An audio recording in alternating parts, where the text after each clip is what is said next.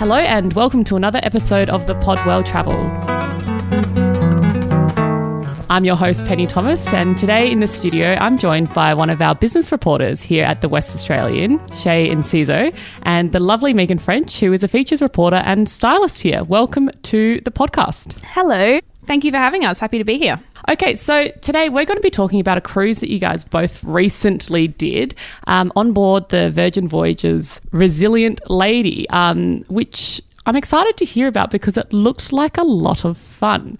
So, who wants to start off? Do you mind, Shay, telling me about some fast facts about the vessel and the voyage that you did? Yeah, absolutely. So we went on a five night cruise around Tasmania, uh, both our first time, um, and it marked the Resilient Lady's first official voyage um, here in Australia, and it was dubbed dubbed her ma- mermaiden voyage. Mm-hmm. Um, so we sailed from Melbourne to Hobart. Um, we were docked for two days, and then to Burnie, uh, and then back to Melbourne.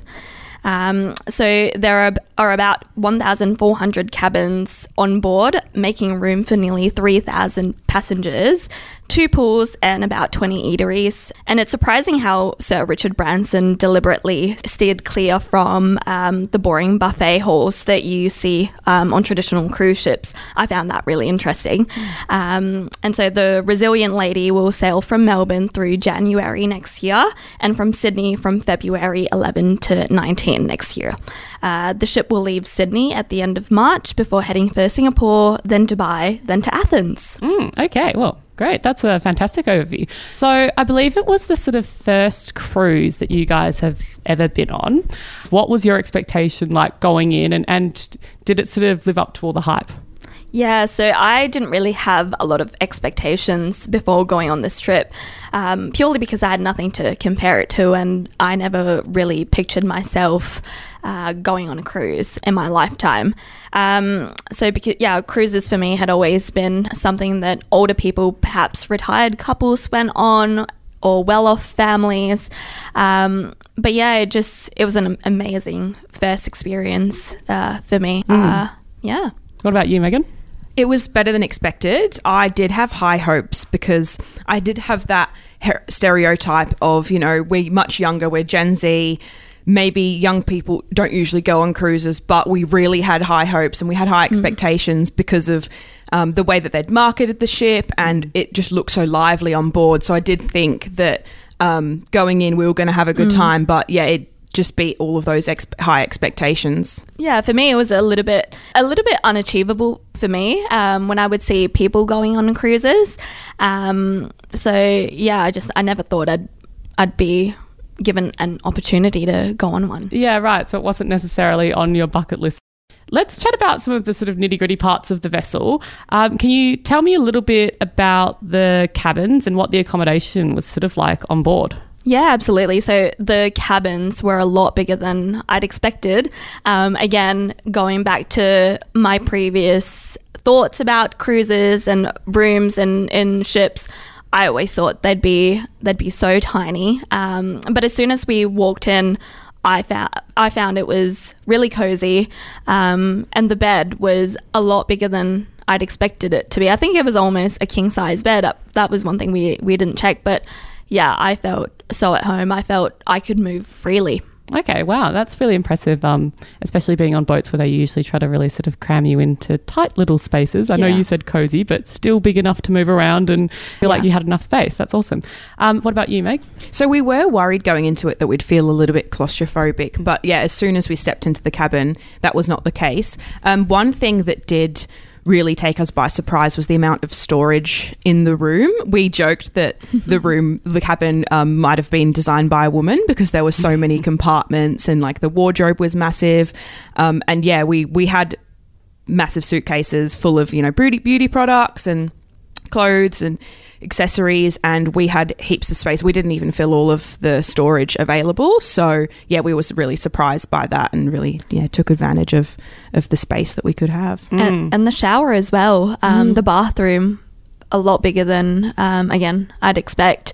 Um, there was a rain shower and yeah, just the storage in the bathroom as well. There were enough hooks for, for two of us um, with all of our clothes and outfit changes. Yeah, that's great. And lots of storage for you guys to put all your nice clothes and all that sort of stuff too. That's awesome. Um, what about the food? I find this is one of the most important parts of a lot of my trips when I go away. So, can you tell me about the food and, and what you thought was good or not so good? Yeah, I wouldn't say I'm the biggest foodie. So for our first dinner, we went to Test Kitchen, which was a Michelin-styled um, three-course meals. Um, and yeah, I would have been happy not to go there. I'm happy I tried it, but I wouldn't say I, I, I'm not dying to try it again. Um, I felt I was more attracted to the other dinners that we had. So pink agave, that was the Mexican style. I really liked that because it felt a lot more familiar to me. Like it was something I would have off the ship um, in my daily life. So I really like that. Um, Test kitchen, not so much. Yeah, and we really loved the galley, which was kind of the food hall area with um, a large selection of the 20 eateries on board. Um, so there was ramen, there was sushi, there was desserts, um, pizzas, any kind of cuisine that you'd like. And a few of them were open 24 hours as well. So Okay. um, no matter how late you'd went, you'd always be able to get food, which we loved. Not that we were out too late anyway. um, but yeah, we. I think the food, to be honest, for me was one of the highlights of the trip. Great. Just being able to have any cuisine that you'd mm-hmm. need or want on board, it makes you feel a lot less like claustrophobic on board, and you've got so many options. But not in a way that makes you feel rushed. Like I didn't think I've got to try every single one of these eateries. Mm. But when we did feel like something, we could just go, oh, let's try the pizza shop, or let's go to the ramen, or Yeah. Or Mexican or the Italian. Um, but yeah, I do think that the food was a highlight and everything was delicious. There's not one thing that I didn't like. And I'm well, I'm not really a fussy eater, but also Yeah. at the same time, it's you know you never know what you're going to get on a cruise ship. We really liked the um, pizza place as well, um, called the Pizza Place. So it was made to order pizza, um, so fresh pizza every single time. Um, and we that was our first meal on board, and we ended the trip um, with the with the one last pizza as well. Yeah, I like what they're doing there because if you do have a lot of people sort of partying and drinking on board, I mean, what better way to sober them up with some delicious pizza on, Yeah. on board a boat like that? Um, okay, sort of on to my next question, I guess. I'm sure Sir Richard Branson had arranged some great entertainment options. Um, so, can you tell me a little a little bit about those and the various shows and activities that were on offer? Yeah, so they had a two hour cabaret show called Another Rose, um, and that was purely developed for Virgin Voyages. Um, and basically, it, it was a story of uh, a doomed love performed through acrobatics um, and performed during uh, a dinner party. So we were sat for dinner, and um, at the same time, the show was going on. Um, I was thoroughly entertained. You know, when you think about when you say two hours, you know, people might get a little bit bored, or um, yeah, I was heading in into the show. I was like, yeah, this might go for a long time, and I might get bored, but I found the the show went um, went really quickly, um, and our table of six found ourselves part of the show. We were whisked away. Um, and yeah, that that was one thing I didn't expect to be during the show. I was, you know, ready to sit down, eat my dinner, and just watch the show. But um, yeah, we were part of the the audience participation. Yeah, and that was our first, the night of our first sea day. So it really set the tone for the rest of the cruise. Um, yeah, so we both really enjoyed that. But other than the singular entertainment shows, there were themed nights that we really enjoyed. So there was a PJ party night um, on the very first night of the cruise on Monday, which was at 11 p.m. at the Manor, the nightclub, the two story nightclub. And then there was also Scarlet Night on Thursday night where everyone was dressed in red. It was really amazing to see everyone um, all dressed up and really getting involved. There were dances everywhere around the ship. There was a pool party. I think it was 10.30 until 12. Um, yeah, that was a one of the highlights as well. Um, but I really enjoyed seeing the Manor, the two story nightclub, transform because we saw it for the first time um, in the PJ party night, more as a nightclub. But then they transformed it for the Another Rose show. Um, so it turned into more of a theatre, and I loved seeing how they've they changed the space between the two performances. I know that there was a theatre. We didn't manage to get No. to the theatre, but we did have a tour in there, and they said that it's the only theatre on a cruise ship that can be changed Yeah. um, with all of the seating. Wow. And um, yeah, so that was really impressive. But Yeah. yeah, the entertainment was just, yeah, second Oh. to none. it's hard to imagine w- without seeing it really but you guys are painting a really nice picture i really like it um, and it sounds like a lot of fun so far but what happened when you when you got to tasmania what were some of the shore excursions that you got up to Yeah, so we docked in Hobart. We were docked for one and a half um, days. Um, and for our first day, we booked a four hour tour of the, the city. So um, that was pre booked. Um, it, way before we we um, went on the on the trip, so um, they called it shore excursions, um, and one of the stop was a little town called Richmond, about 30 minutes away from Hobart. And it was so cute. I'm sure there's a better word to describe it, but it was just so quaint. Um, and I felt uh, it felt like going back in time, is what I said. Um, yeah, there's just so many charming towns and things like that in tasmania that's really beautiful that you're you weren't just going to hobart which is such a um, iconic place in tasmania that a lot of people do go to. So it was great that you got to explore elsewhere as well. Yeah, so Richmond is um, home to one of the oldest bridge, oh, if not the oldest bridge in Australia that's still in use. Um, and Meg and I are a bit of a history buff, so we love that little little nugget from our, our tour guide Lou. yeah what a great tidbit that's awesome Yeah, And then in, also in Richmond, um, we could really see the English um, influence coming through the town with the quaint cottages and even the bridge. You'd see architecture like that all over the UK. Um, and as someone that's English myself, I felt really at home in Richmond, even in all of Tasmania. I um, after the trip, I said that. Tasmania is the closest thing I'll get to England in Australia because it is just really, you know, there's green fields, there's cows everywhere. There's the Richmond really felt like an English village, and that was quite welcoming and warm for me. Um, and then also when we were on our second day in Hobart, we unfortunately the Mona wasn't open when we were there, which we were gutted about, but we explored the Tasmanian Museum and Art Gallery which is in the center of the town. And um, we re- both really enjoyed that. There was an incredible collection of portraits for an exhibition titled This Too Shall Pass about the impermanence of life, beauty, and material things. And yeah, that room of, I think it would be about 50 portraits was really powerful for us.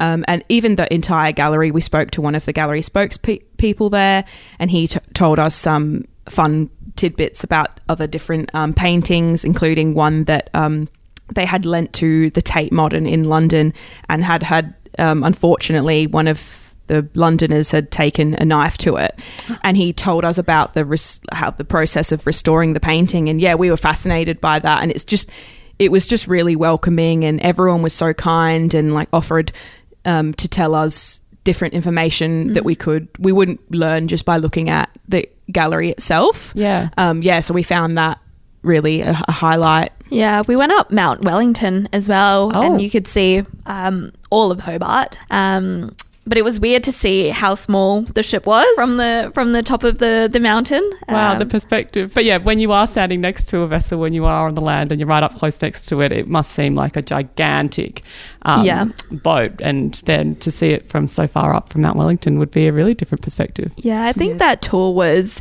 um, it was only four hours, and we definitely could have spent the whole day um, in in Richmond, um, and a, a lot longer in um, up Mount Wellington as well. I loved um, on our way up to Mount Wellington. Our tour guide, who was amazing, Lou, um, was giving us a lot of fun facts about um, Tasmania and uh, particularly the um, Tasmanian Waratah because they were still in bloom and they were scattered all over the mountain, which was beautiful, as well as her telling us about how English convicts and English settlers would take back Tasmanian tree ferns from the mountain. Um, and that's why a lot of the E- English stately homes have Tasmanian tree ferns like now, including Kew Gardens and a few of the other, ch- um, like I think it was Chatsworth House as well, have Tasmanian tree ferns. And I've been to a lot of those stately homes, and now I know that there's a little bit of Australia there, which is quite nice. Yeah, right. That's really beautiful to know as well. That's gorgeous. Okay. Um, I think, I don't know how best you guys can answer this, but I'm keen to find out what your likes and dislikes were from the trip, if you have any. Yeah, so I reckon we could have done with another um, two more days on the on the trip. Nice. Just because we found we only really got to we we only got the rhythm of being on the ship, being um, being sailors um, about two days in. And at that point, we were halfway through the, the trip. So, um, yeah, I reckon another two days uh, would have been nice. Even for me. navigating the ship, we Yeah. were pros by the end of the trip. Yeah. But at the at the start, we just didn't know where we were, and Yeah. it was hard. I did like how on the ship they color coded the areas of the ship. So I think the front was blue, the middle was red, and the back was purple, um, so that you could see like where when you were by the lifts in comparison, you could tell spatially where you bouts you were on the ship, which really helped because I'm a visual person. Um, I also really loved the app that they have, the Virgin Voyages app. It made so it made our lives so much easier, and it was really user friendly. So like if you have any problems with anything. At one point, I accidentally broke the sink in our bathroom. I messaged Sailor Services. They were down in five minutes, fixed it, um, and that was like midnight. So they can you can always contact them. Um, they're just like on the other end of the phone. You can go to Sailor Services, but sometimes you just would rather message them. You can order Ship Eats, which is like Uber Eats, but on the ship Wow. um, to be delivered to your. F- to, to your cabin, um, we you can pre-order breakfast. You can order anything at any time. You Um, ordered a steamer. yeah, I, I asked for a steamer because I I don't like ironing. You're a I stylist. so yeah, that makes sense. exactly, exactly. Yeah. So and then they delivered the steamer pretty quickly. Um, and even booking our shore excursions was great on that app. It was just very user friendly. Not even just for two Gen Z members of Gen Z. Like I think everyone was on it and using it and utilizing it as much as they could, booking fitness classes, that kind of thing. Um, another thing I really loved about the ship was its inclusivity and diversity on board. Um, I really got the feeling that everyone was welcome, no matter who you were, where you came from, um, what your sexuality is, that kind of thing, which was really nice to see. And they were loud and proud about it. One more thing I really liked was the iPad in the cabin. So you could control the light, the temperature of the room, um, the curtains opening and closing via an iPad, and the TV as well. So that was your TV remote. Um, you can just scroll through what channels you would want to watch, um, any movies. We watched the the holiday one night. Um, yeah, we you could be in bed um, just with this iPad, and you can open or close the the blinds, the curtains. You can turn all, all the lights off. You can turn on mood lighting um, via this iPad. It was great. Mm, no, that is wonderful. I had a dislike that turned into a like. Okay, let's hear this. Before we went on the ship, I was quite nervous about being seasick. I am the world's worst when it comes to travel sickness. Any mode of transport, plane, bus, anything, I usually get sick. It's almost a guaranteed. So I was a bit apprehensive, but I didn't get feel seasick once, and I think that was quite a nice surprise because I'd prepared myself. But I think it's because the ship was so big and the movements aren't as, as sharp as what you think they are. Were there any rough days at all where you thought you might have to take some seasickness medication or anything? We had one night.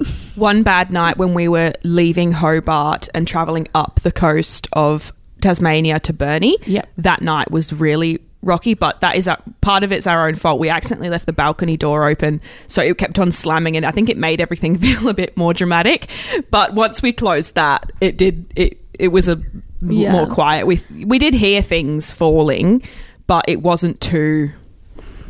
I I reckon I only felt seasick because I was adamant on not taking anything.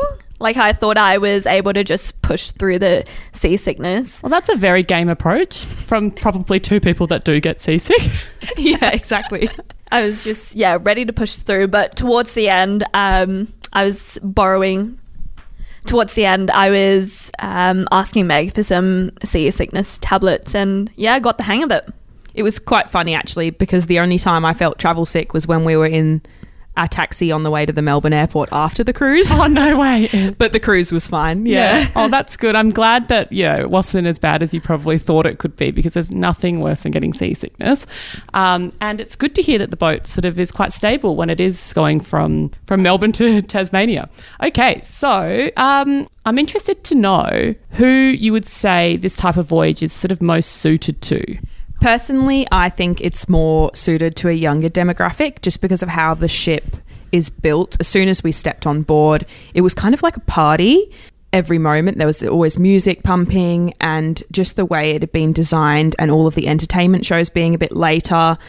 I just don't think, I mean, I've not been on another cruise to compare it, but from what we've figured from speaking to other passengers who had been on other cruise liners, it's not like a traditional cruise. And so I think that that's something that would really appeal to younger generations because even both of us, we both said that we'd never go on a cruise.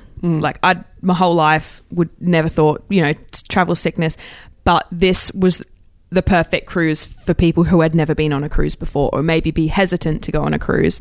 Um, and yeah, the younger demographic, besides the prize, I think on the ship, yeah, it's more suited to, to a younger demographic, which is interesting. Mm. And you do get to experience different parts of the world as well in a, a relatively sort of neat package, which I think a lot of younger people might not always realise. And that is the beauty of, of cruises is that they do take you to different destinations without the fuss of an airport or, um, you know, train stops and things like that. So it is something to factor in. But what about you, Shay? Yeah, it's fun to, you know, unpack once and be in two different cities during that, that trip.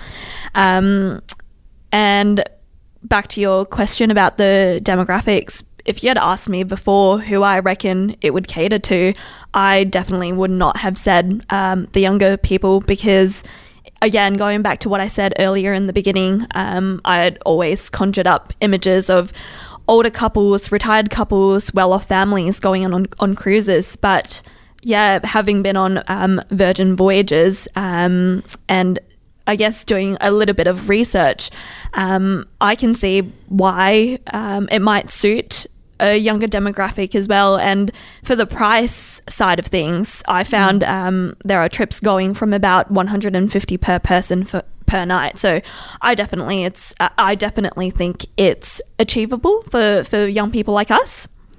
Even um, with sharing the content that we did on our socials, I had quite a few of my friends who are the same age in Gen Z members um, say that they've never contemplated booking a cruise until now. Mm. I think it's just something that the- younger generations don't think of as easily as booking a flight or a hotel, but it is such a an incredible experience mm. that I think many of us would enjoy if we just think about it. I, I mean, I was looking at the price of a cruise on Virgin Voyages in the Mediterranean before we even disembarked the, Yeah. the ship. So well, I also think that Virgin is or Virgin Voyages are doing a really good job at marketing now to the younger Definitely, generation, yeah. which is sort of bringing them into the experience, which perhaps they weren't doing as much um, in previous sort of years. So it is an exciting time for for a lot of people who you know who are prospective uh, cruise goers, I guess. Um, thank you so much for chatting with me today. Did you guys have anything else that you wanted to sort of mention uh, before we wrap up? Yeah, we spoke about having another sea day um, during the trip.